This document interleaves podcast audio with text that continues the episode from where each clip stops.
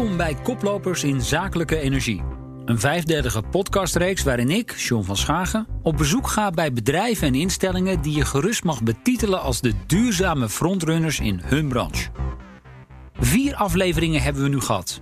En daarin ging ik langs bij een paprika-teler in de Wieringenmeer. Wij als Baris hebben 50% minder gas nodig, omdat we nu ook aardwarmte gebruiken. Ja, volgens mij is dat een super verduurzaming. Bezocht ik een duurzame supermarkt. We hebben precies 1766 panelen liggen. En uh, ja, dus de verdeling carports 800, 900, zo moet je het ongeveer zien. Ja, die wekken in een totaal ongeveer uh, 450.000 kilowattuur per jaar. Mocht ik een kijkje nemen in het Amphia ziekenhuis in Breda. Het oude ziekenhuis is nogal uh, gasgeoriënteerd ziekenhuis. Alle bevochtiging was op stoom, uh, dat is gas. Maar ook de CV, het tapwater was allemaal op gas. En nu zie je dat we, dat we met deze warmtepompinstallatie... dat we zo'n 75% op CO2 besparen ten opzichte van de oudbouw. En kreeg ik een rondleiding in de groenste fabriek van Nederland. Die van Oets in Oets in Haaksbergen. Ja, we staan hier bij vier grote pelletkachels. En zoals al gezegd, wij stoken uh, op, op hout... Um, die zijn, deze vier kachels zijn geschakeld. Waarbij er over het algemeen 1 à 2 kachels continu lopen. Maar voor deze vijfde podcast blijf ik gewoon in de studio. En ga ik praten met Arnoud Weijers. Hij is de general manager van Total Gas Power hier in Nederland. En ik begin meteen maar even over die vier andere podcasts. Want wat vond hij daar eigenlijk van? Nou, ik vond het heel interessant. Ik zit in de energiesector. Dus dat soort verhalen, dat spreekt me zeker aan. Uh, het zijn ook gevarieerde gesprekken met uh, nou, namelijk echte ondernemers.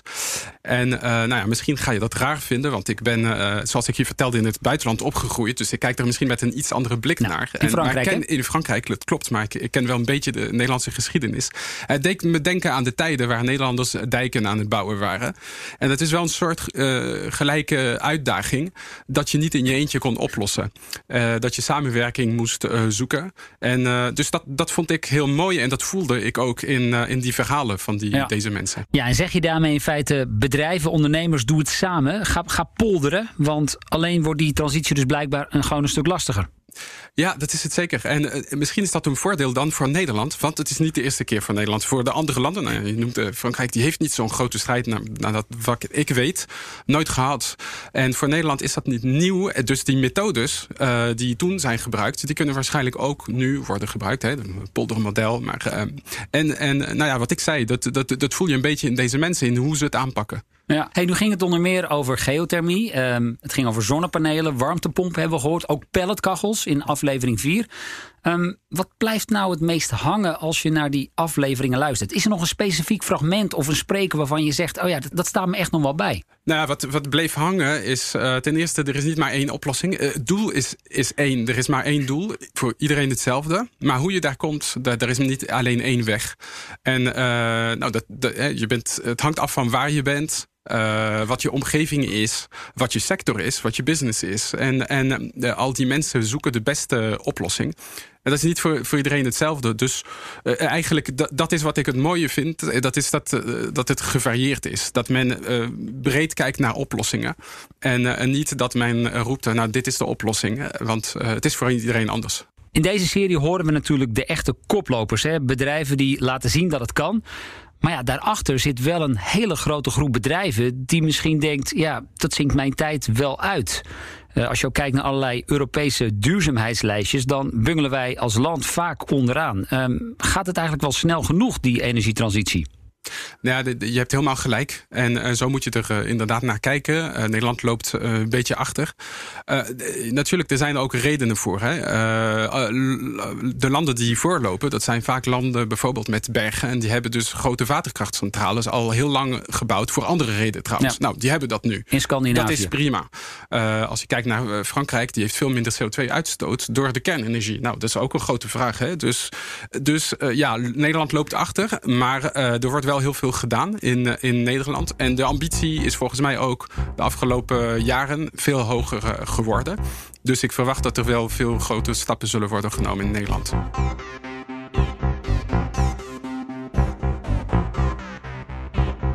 Dan Total zelf. Um, ja. Frans bedrijf, dat weten we, opgericht in 1924 na de Eerste Wereldoorlog. En ja, nu een van de zes grote staatsonafhankelijke oliemaatschappijen ter wereld.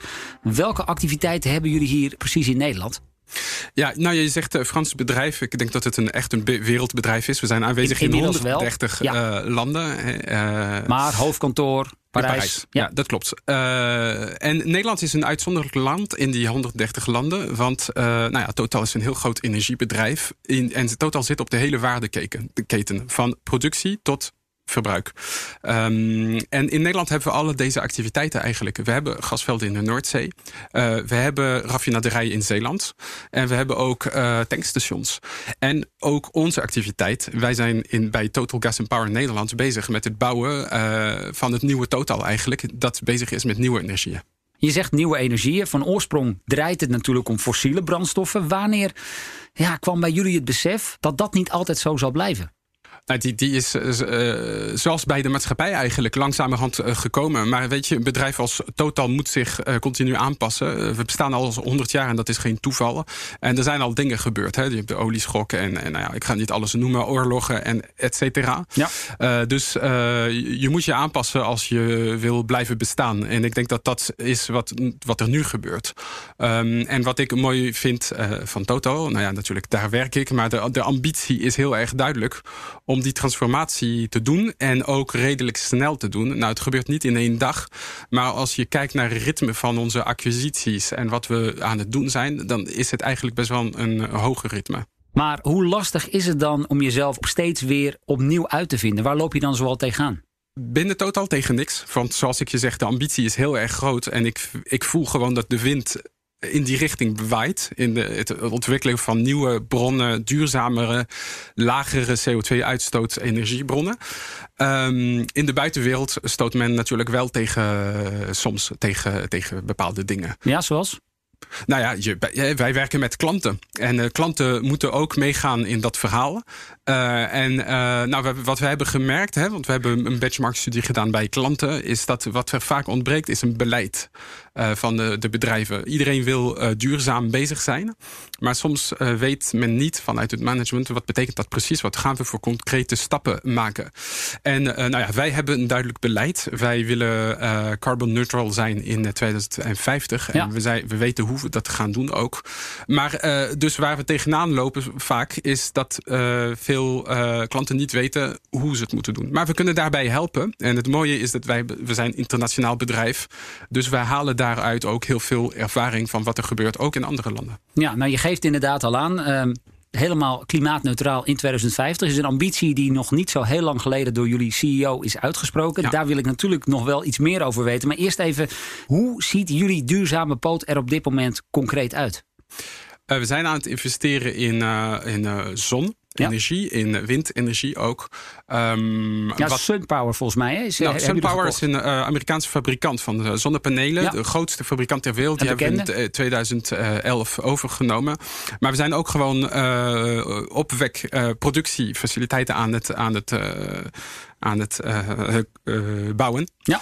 Uh, namelijk in Spanje, onlangs is dat aangekondigd. we hebben dus nu ongeveer 3 gigawatt geïnstalleerde capaciteit in zon. Nou ja, om een idee te geven, dat is ongeveer energie voor 2 miljoen huishoudens. Dat dus is dat best is, veel. Nou, dat is best veel, maar misschien voor een bedrijf als Total verwacht je nog meer. En dat, is, dat zijn onze plannen dus, ja. om, om daar snel in, in te groeien.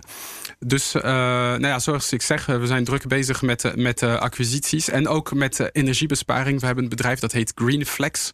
En die, is, uh, die, die, die doet energiebesparingen voor onze klanten. Ja, en dat is dat met name op het gebied van advies? Of gaat nee, dat nee, veel verder dan dat? Die, die, die gaat zelfs mee investeren bij de klanten om, om, om bepaalde uh, energiebesparingsoperaties te, te doen. Ja. ja. de ambities die zijn niet mals. Klimaatneutraal in 2050, daar refereerde je zojuist al even aan. En ja. je zegt er ook bij, we weten hoe we dat gaan doen. Ja. Vertel.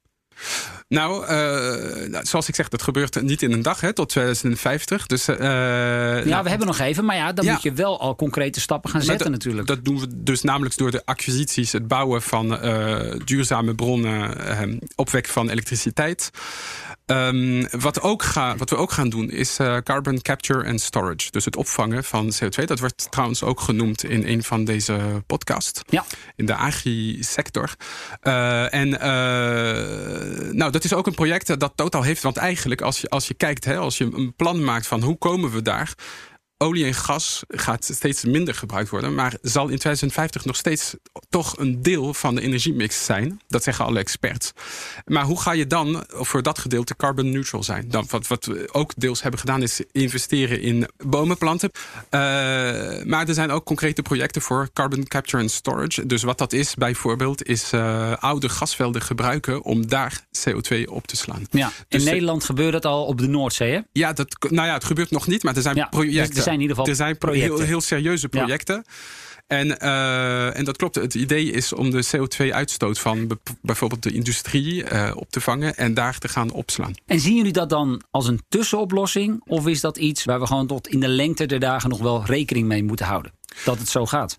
Nou ja, het hangt er vanaf van je definitie van tussenoplossing. Ik denk inderdaad dat het een tussenoplossing is, want het is niet de eindoplossing. Maar het is uh, dan misschien niet een tussenoplossing in de zin dat ik, ik denk dat het wel voor tientallen jaren ja. gebruikt zal worden. Dus het is niet even iets nu voor de komende twee jaar. Ja. Het is echt een, een serieus project. Nu zien we wel, in Nederland zijn er ook al wel discussies geweest om CO2 op te slaan uh, nou in oude gasvelden bij Drenthe en Groningen. Daar zijn niet alle omwonenden met name worden daar even enthousiast eh, van. Hoe kijk je naar die discussie? Nou, waar wij naar kijken is opslag in, uh, in de Noordzee. Dus okay. uh, dat probleem heb je dan niet. En volgens mij is het een, een win-win situatie. Uh, want uh, nou, je, je, helpt de klant, want die, ja. namelijk de industrie, die heeft een probleem met CO2-uitstoot. En die moet ook daarvoor betalen. En dat is een zorg, hopelijk, voor, voor hem ook. En dus wij gaan zeggen, wij kunnen dat CO2 van jou uh, halen en brengen naar een opslag. En dan is dat voor jou geregeld. En voor ons is het ook een, een voordeel, want wij hebben oude gasvelden, die ja. gaan gewoon niet meer gebruikt worden. En dat geeft hen, uh, die, aan die gasvelden een tweede leven. Ja. Dus dat is ook heel mooi voor ons. En hoe veilig is dat? Het is heel veilig. Uh, ik, ik, ik ben geen deskundige nee. hè, van in CCS, Carbon Capture and Storage. Het is heel veilig, want uh, aardgas heeft in die velden miljoenen jaren gezeten. Uh, dus die velden kunnen prima gevuld worden met CO2.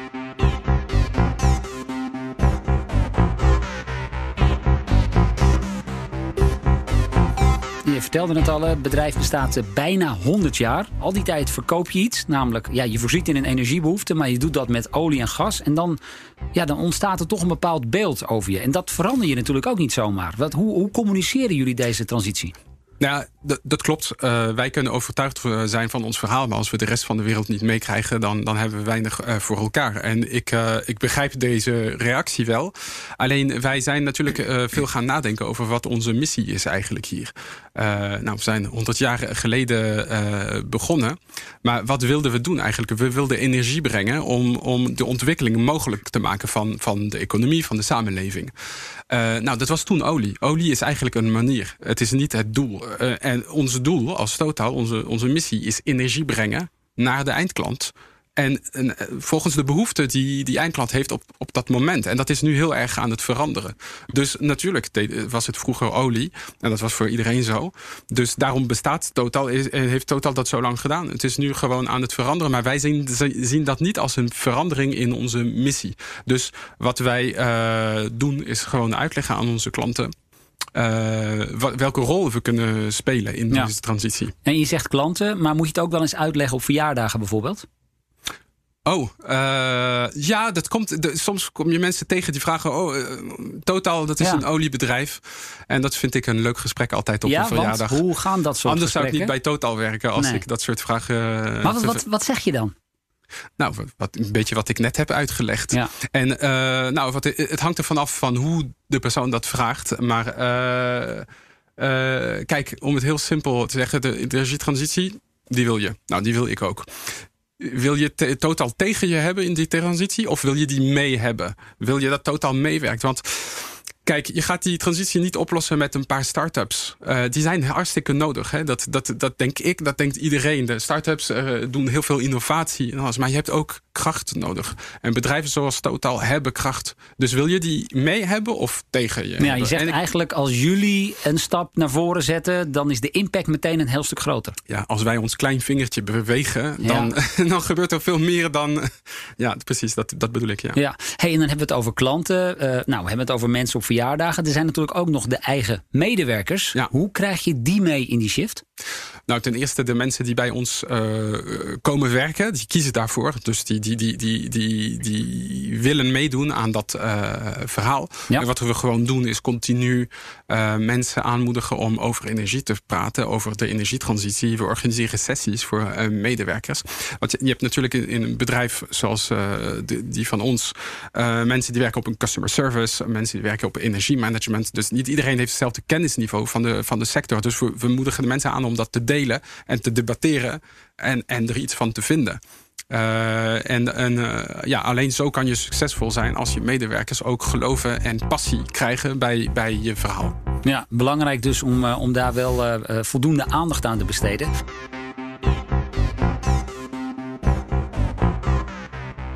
Jullie doen nu natuurlijk um, veel ervaring op. Wat adviseer jij andere grote bedrijven die op het gebied van duurzaamheid, die hun verhaal nog niet compleet hebben, die op het gebied van duurzaamheid nog stappen moeten maken, concrete stappen?